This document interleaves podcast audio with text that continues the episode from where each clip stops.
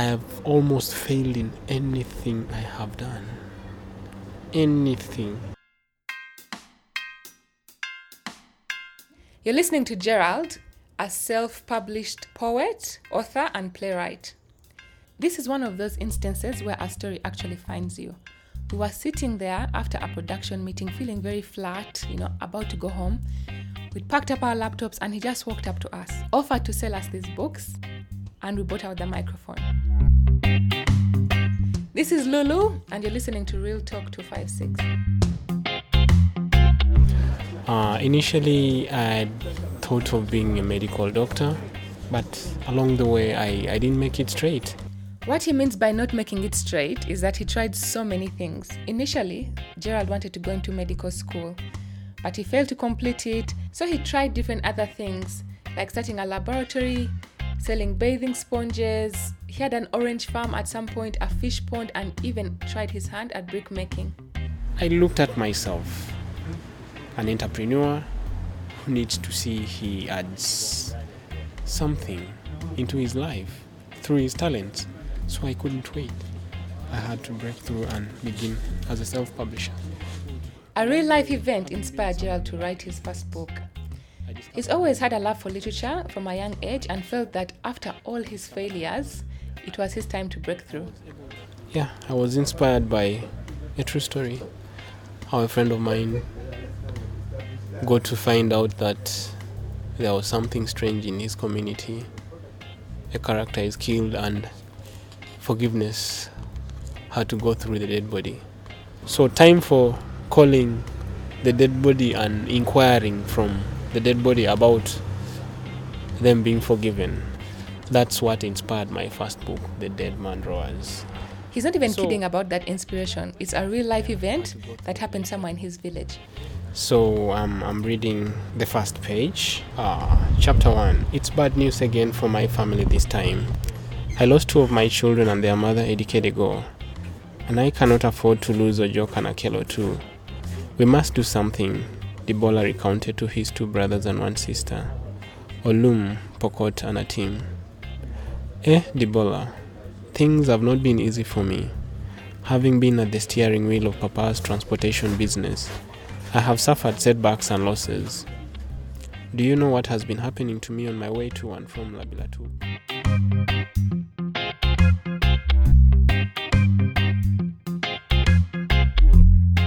Gerald has so far published two books and a play. How many books have you sold? At the moment, ever since I started, uh, I think I've sold uh, up to 1,500 copies. So Gerald actually has his books on Amazon, but his audience doesn't always have internet access. So what he decided to do instead is go door to door, approaching strangers in bars, in restaurants, businesses with his books, and he is constantly faced with rejection. The reason he did this is because he hoped to get enough money to go back to medical school. This really hit a nerve with me. Because here I am sitting trying to get money from strangers to go to Oxford and study a creative writing course. Not just for myself, but to like critique literature of people like Gerald. And for him, he's walking door to door, you know, door to door, tentatively talking to strangers. And I thought for a second, like, am I doing enough? But the thing is, it's not about whether you've done enough, it's about whether you've done enough with the opportunities that you've been given. Gerald has not led the sort of life that allows him to give up easily. Mm, my childhood was uh, not that simple. I lost my father when I was six years old. Mm, I was brought up by a mother. I call her a strong mother.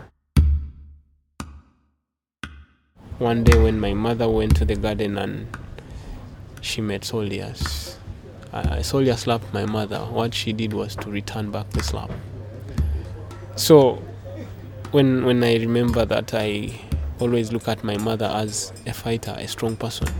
She has always not encouraged me to be a failure. At certain time, when when everything almost felt like I was not in progress, I had to remember my mother as a strong person, and I had to look for various ways of how to rise up. That's how I even came up to write. But more so, Gerald's mother has even been a source of direct influence to his stories. part of my stories have been contributed by my mother. Because in my book, you find a character comes home and uh, there is no food. But this man, being the man of the home, decides to eat from outside his pork, then comes and vomits to the children. And the children begin picking the pieces. The mother who sees the children decides to commit suicide. That's a story told to me by my mother, having been a, a, a, a female activist. That story aside, So, this is where things started to turn a little bit strange. have you ever heard of someone sleeping and you find there's a snake under your mattress? No. That is what you would expect to know about me. Are you the snake under the mattress or the person? What happened? No, uh, it is uh, a very rare kind of thing. You discover that uh, there is a person related to you who is demon possessed. Gerald, are we talking about witchcraft? What's happening? Yes. Then So, so you woke up one day and there was a snake under your mattress. I woke up one day, saucepans were dancing in the house. Okay. Like just moving in the air. Not moving in the air. Okay, you like you were sleeping, but first of all, in the house, saucepans are dancing. What I find strange about some people is how easily they are ready to use witchcraft as an explanation for misfortune. But you know what? I always want to understand it from a very logical point of view. So I pushed Gerald for more. I got up, said, In Jesus' name, Jesus, I ask you to lengthen the power of this cane up to where the thing is. So I strike the floor in Jesus' name, and I hear the person's the, the person's voice sounding from outside. Five times. It was one of the most strange things. Then, as we went on, we discovered the hissing sound was under the mattress. So I was actually planning to write a snake under the mattress as my title, but because the first title became so strange to people, I wanted to hide it as Tears of an African Sun. Yeah. Gerald. okay, okay. Let's go back. When was the first time you saw this snake and what's happening? Physical manifestations. Physical manifestations uh, are so rare, but uh, I've always felt them. I've always felt uh, interactions with with uh, with such things, spirits. For Gerald, this conviction goes back to a time before he was even born, after his grandmother received a vision about him. years ago, my great grandmother goes to a fortune teller and uh, they receive something like an oracle. Gerald is born.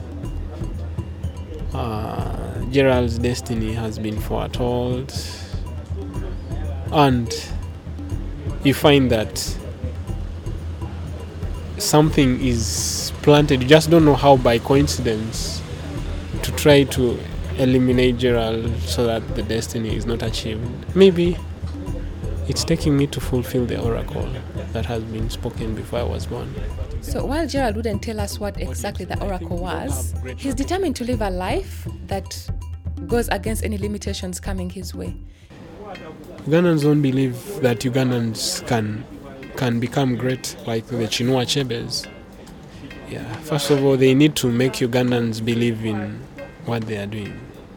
Yeah, because you find even schools are studying works from outside.